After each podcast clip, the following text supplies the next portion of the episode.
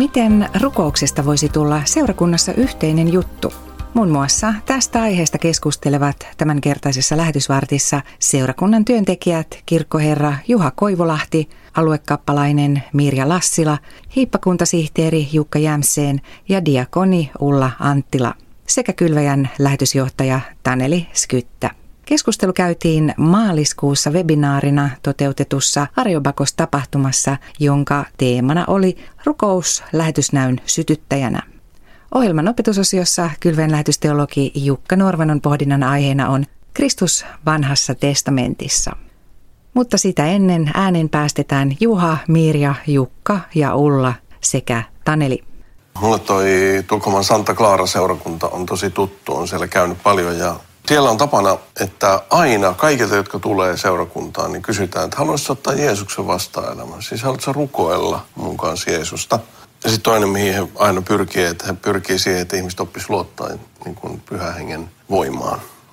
Meillähän rukous on hirveän helposti työnnetty niin yksilöhurskauden hoitamisen puolelle. Mutta musta olisi tosi kiva, että me opittaisiin niin yhdessä, vaikka pareittain, vaikka seurakunnan työntekijäkokouksessa. Et mä monta kertaa teen itsekin niin, että kertokaa parin kanssa joku päivän surkea juttu tai viikon surkea juttu ja viikon kohokohta. Kohokohdasta voi kiittää Jumalaa, surkeammasta jos voi pyytää Jumalaa apua. Ja heti kun se muuttaa rukoukseksi, niin se on jännä, miten se muuttaa sitä kuvioa. Tästä nyt esimerkki, esimerkiksi Jyväskylässä mä oon tämmöisessä kohtaamispaikkayhteisössä. Yksi maahanmuuttaja kertoo, että hänen isänsä sairastaa sitten rukoiltiin sairastuvan isän puolesta ja kohta tuli tieto, että isä oli parantunut siellä toisessa maassa. Että Jumala haluaa tehdä hyvää. Se ei tarkoita, että kaikki muuttuu niin kuin paremmaksi, mutta voitaisiin tehdä niin kuin tilaa sillä rukouksella sille, että se olisi meillä tapana. Että mm. ihmiset niin tajuaisivat, että niin joo, että ei nämä kirkon työntekijät tai uskovat yritä aina ratkaista kaikkea itse, mm. vaan ne turvautuu Jumalaan. Jumalan voima. Ja kun me valmistauduttiin tähän, niin sen myös Jukka puhuit siitä, että hirveän harvoin me puhutaan rukousvastauksista. Nyt sä kerroit tosi esimerkin siitä, että annettiin tila myös sille rukousvastaukselle. Joo, ja tähän voin heittää kommentin muun muassa Kortesjärven sykemessussa, siis se on Kauhavan seurakunnan yksi kappeli. Siellä on tapana, että esirukous osana sitten seurakuntalaiset saa tulla kertomaan rukousvastauksia. Siis semmoisia ihmisen kokoisia. Joku on saanut työpaikan, jollakin on elämäntilanne helpottanut muuten ja niin edelleen. Musta oli jännä olla siellä saarnaajana, kun ensin kun pappi sanoi, että mut voisi tulla. Ketä ei tullut? Ja mulla oli vähän semmoinen kiusautunut olo, että mitä tässä nyt tapahtuu ja tapahtuuko mitään. Hmm. Pitkä aikaa se pappi odotti. Sitten lähti porukkaa tulee ja sitä tuli ja tuli ja tuli. Tämä olisi musta hienoa, että olisi tilaa tämmöiselle. Uutta kulttuuria. Ulla, Ehkä mua jää mietityttää myös se, että miksi se rukous yhdessä toisten kanssa on niin vaikeeta. Ja varmaan tällainen seurakuntakontekstissa, kun tullaan niin kuin erilaisista hengellisistä genreistä niin sanotusti, että miten me löydetään semmoinen yhteinen tapa rukoilla. Oliko vähän hassusti sanottu? Ei. Mä ajattelen, että niinku rukous voisi olla se silta myös niinku erilaisten hengellisten genreen välillä että se ei olekaan niin kuin jotenkin meitä rikkova, vaan yhdistävä.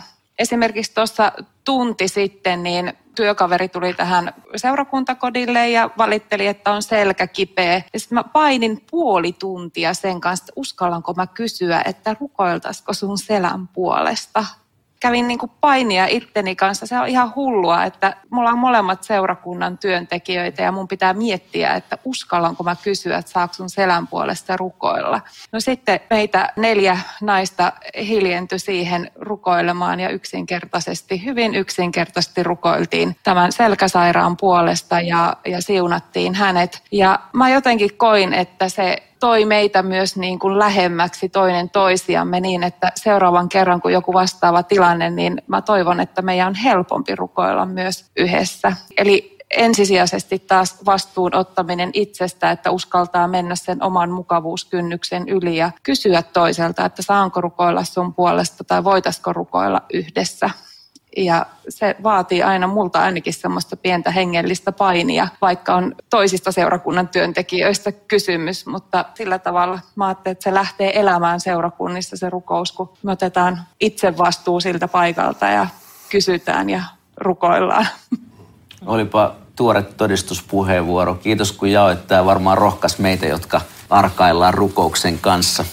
Mitä Mirja, Juha, silloin kun mulla on ollut ruuhkavuodet, niin kyllä se rukous oli, että Jeesus Kristus, Jumalan poika, armahda minua hyvinkin usein. Ja sitten illalla lapsille lauloi jotain hengellistä ja iltarukoukset. Ja sitten piti tehdä vielä työtäkin siinä samalla. Et kyllä minä koen, että se seurakuntalaisten tuki niin kuin se esirukous, mitä niin kuin seurakuntalaiset rukoilee työntekijöiden puolesta, mm. on todella kantava voima. Ja jos me näivetytään niin kuin siellä omassa työssä tai siltä tuntuu, niin mikä ei ole niin ihana kuin joku sanoo, että me on muistanut sinua. Me on rukoillut sun puolesta. Me rukoilen Jumalan palveluksen puolesta ja saarnaajien puolesta. Ja tämmöiset, siellä on se uskollisten joukko, joka näin tekee. Mutta sitten niin kuin yhdessä rukoileminen työtovereiden kanssa, niin kuin Ulla tuossa sanoi, niin siinä on joku semmoinen kummallinen sosiaalinen kynnys pikkasen että kun me tullaan niin lähelle toisiamme.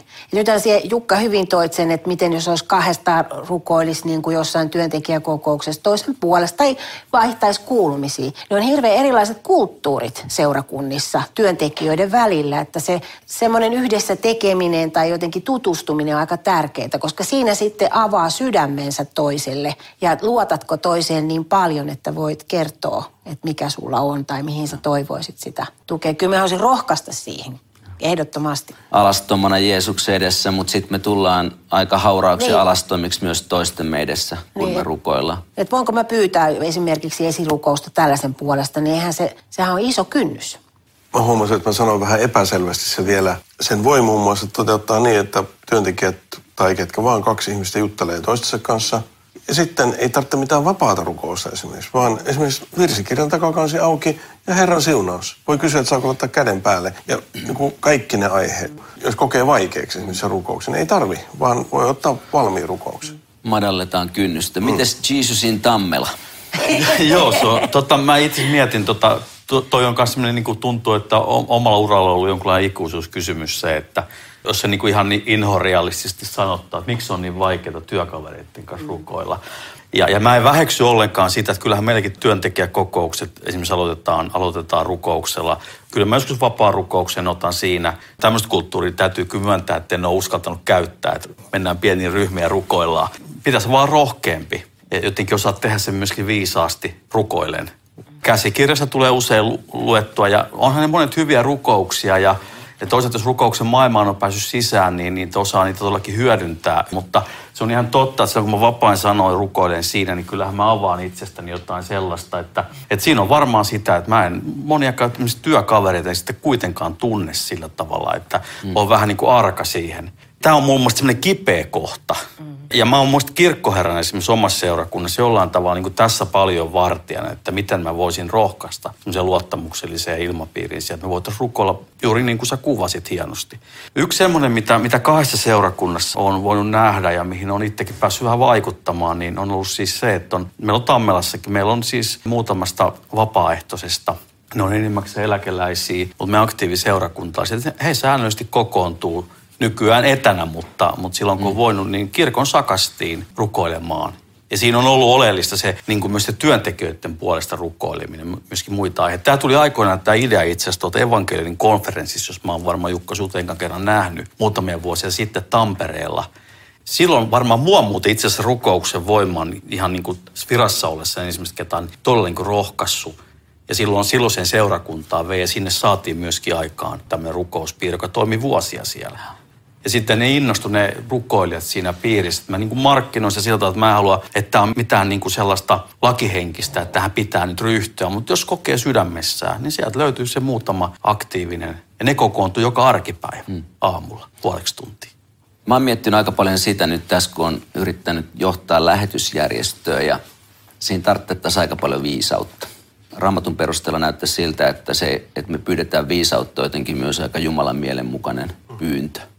Tuleeko teille esimerkkejä mieleen tai edes semmoisia jotenkin orastavia ajatuksia, mitä me ehkä voitaisiin yhdessä kehitellä, että miten me voitaisiin hyödyntää rukousten johtamisessa ja päätöksenteossa, että miten se käytännössä sitten se niin kuin Jumalan antama viisaus inkarnoituu tähän meidän arjen tekemiseen?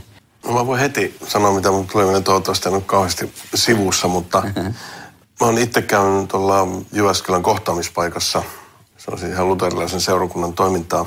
Ja siellä meillä on usein sellaista, että me kokoonnutaan yhteen Ja toki viikoittain kokoonnutaan yhteen, mutta silloin tällöin me kokoonnutaan yhteen. Totta kai ollaan raamatun äärellä, koetetaan keskittyä Jumalan armoa ja aina katsoa mikä on evankeliumi, että me ei ruveta itse suorittaa.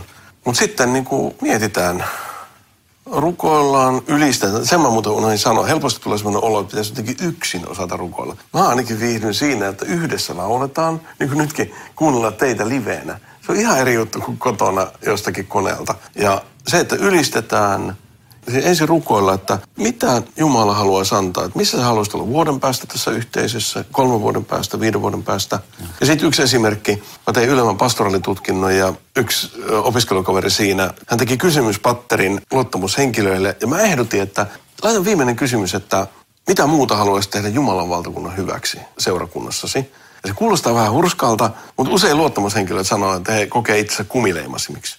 Sitten kun hän teki sen kysymyksen, niin mielettömän hienoja vastauksia. Siis ne luottamushenkilöt, niillä on ihan siis monella hengellinen näky, mutta se ei päässyt esiin, koska sille ei annettu tilaa aikaisemmin. Siinä keskustelijoina olivat seurakunnan työntekijät kirkkoherra Juha Koivulahti, aluekappalainen Mirja Lassila, hiippakuntasihteeri Jukka Jämseen ja diakoni Ulla Anttila sekä kylväjän lähetysjohtaja Taneli Skyttä. Keskustelu käytiin maaliskuussa webinaarina toteutetussa Arjobakos-tapahtumassa, jonka teemana oli rukous lähetysnäyn sytyttäjänä. Webinaarin tallenteet ovat katsottavissa Kylväjän YouTube-kanavalla. Ja seuraavaksi lähetysteologi Jukka Norvannon raamatun opetuksen aiheena on Kristus vanhassa testamentissa. Vuorossa on sarjan ensimmäinen osa. Aiheenani lähetysvartissa on tällä ja kahdella seuraavallakin kerralla Kristus eli Messias vanhassa testamentissa. Joidenkin mielestä sellainen aihe on outo, varsinkin jos Kristuksella tarkoitetaan Jeesusta Kristusta. Ajatuksena sellaisilla ihmisillä, jotka näin ajattelevat, on se, että Jeesuksen syntymän ja vanhan testamentin viimeisenkin kirjan valmistumisen välillä kului sentään 400 vuotta aikaa. Kuinka siis vanha testamentti voisi puhua mitään Jeesuksesta? Näihin kommentteihin lisää pontta sekin, etteivät ne vanhan testamentin kohdat, joihin kristityt usein viittaavat Jeesukseen liittyvinä, useinkaan vakuuta juutalaisia, vaan he tulkitsevat ne kohdat hyvinkin eri tavalla. Miksi siis koitamme kaikesta huolimatta etsiä Jeesusta vanhan testamentin sivuilta? Vastauksia on useita. Ehkäpä tärkein niistä on se, että jo ensimmäiset kristityt alkoivat ymmärtää vanhaa testamenttia aivan uudella tavalla, siis Jeesus-näkökulmasta käsin. Uuden testamentin sivulta voi nähdä, että sellainen vanhan testamentin ymmärrys oli yleistä aivan ensimmäisten kristittyjen keskuudessa. On todennäköistä, että Uuden testamentin kirjeiden ja miksei myöskin apostolien teoissa on nähtävillä, millaisen valtavan vaikutuksen opetuslasten raamatun ymmärtämiseen teki se Jeesuksen opetus vanhan testamentin kirjoituksista, josta kerrotaan Luukkaan evankeliumin luvussa 24. Luukas kertoo kahden Jeesuksen opetuslapsen käveleen Jeesuksen kuoleman jälkeen Emmauksen tiellä. He olivat hämmentyneitä ja toki he myös surivat Jeesuksen kohtaloa. Siellä heidän seuraansa liittyi mies, jota he eivät aluksi tunnistaneet, mutta joka alkoi opettaa heille, mistä kaikesta siinä, mitä Jeesukselle oli tapahtunut, oli ollut kysymys. Ja lopulta leipää murrettaessa kulkijan henkilöys paljastuu miehille. Hän ei olekaan kukaan muu kuin itse ylösnoussut Herra Jeesus Kristus. Tästä aiheemme kannalta olennaisesta Jeesuksen opetuksesta kerrotaan aluksi Luukkaan luvussa 24 ja kesä 25-27 näin. Silloin Jeesus sanoi heille, voi teitä ymmärtämättömiä. Noinko hitaita te olette uskomaan kaikkea sitä, mitä profeetat ovat puhuneet. Juuri niin hän Messiaan piti kärsiä ja sitten mennä kirkkauteensa. Ja hän selitti heille Mooseksesta ja kaikista profetoista alkaen, mitä hänestä oli kaikissa kirjoituksissa sanottu. Jeesus siis painottaa sureville miehille, että hänestä on kerrottu kaikissa vanhan testamentin kirjoituksissa. Näin vanhan testamentin profeetalliset kirjoitukset alkoivat avautua opetuslapsille ja he alkoivat käsittää, mikä Jeesuksen tehtävä lopultakin oli ollut. Jatkossa Luukas kertoo myös Luukkaan luvussa 24 alkaa kestä 44 siitä, kuinka Jeesus ilmestyy suuremmalle opetuslapsijoukolle ja opettaa heille seikkaperäisemmin vanhan testamentin kirjoituksia. Lainaan noita jakeita. Jeesus sanoi heille, tätä minä tarkoitin, kun ollessani vielä teidän kanssanne puhuin teille. Kaiken sen tuli käydä toteen, mitä Mooseksen laissa, profettojen kirjoissa ja psalmeissa on minusta kirjoitettu. Nyt hän avasi heidän mielensä ymmärtämään kirjoitukset. Hän sanoi heille, näin on kirjoitettu. Kristuksen tuli kärsiä kuolema ja kolmantena päivänä nousta kuolleista. Ja kaikille kansoille Jerusalemista alkaen on hänen nimessään sarnattava parannusta ja syntien anteeksi antamista. Te olette tämän todistajat. Minä lähetän teille sen, minkä isäni on luvannut. Pysykää tässä kaupungissa, kunnes saatte varustukseksenne voiman korkeudesta. Näissä jakeissa erityisen tärkeää on havaita, että Jeesus itse ilmoittaa, että hänestä on puhuttu kaikissa vanhan testamentin kirjoituksissa. Ne olivat ennalta ilmoittaneet, että hänessä on syntien anteeksi antamus ja että hänen tulee kuolla, mutta myös voittaa kuolema ylösnousemuksellaan. Tässä on siis meille annettu sekä avain että lupa etsiä Herra Jeesusta vanhan testamentin sivuilta. Ja aivan ilmeisesti Jeesus on löydettävissä niistä kohdista, joissa tavalla tai toisella tulevat esiin syntiin, kuolemaan, anteeksi antamukseen ja kuoleman voittamiseen liittyvät teemat. Siinä lähetysteologi Jukka Nuorvannon opetuksen teemana oli Kristus vanhassa testamentissa. Seuraava Kylväjälehti ilmestyy 12. toukokuuta ja tämän maksuttoman lehden voit tilata osoitteesta kylvaja.fi. Lähtekää rauhassa ja palvelkaa Herraa ja toinen toistanne ilolla.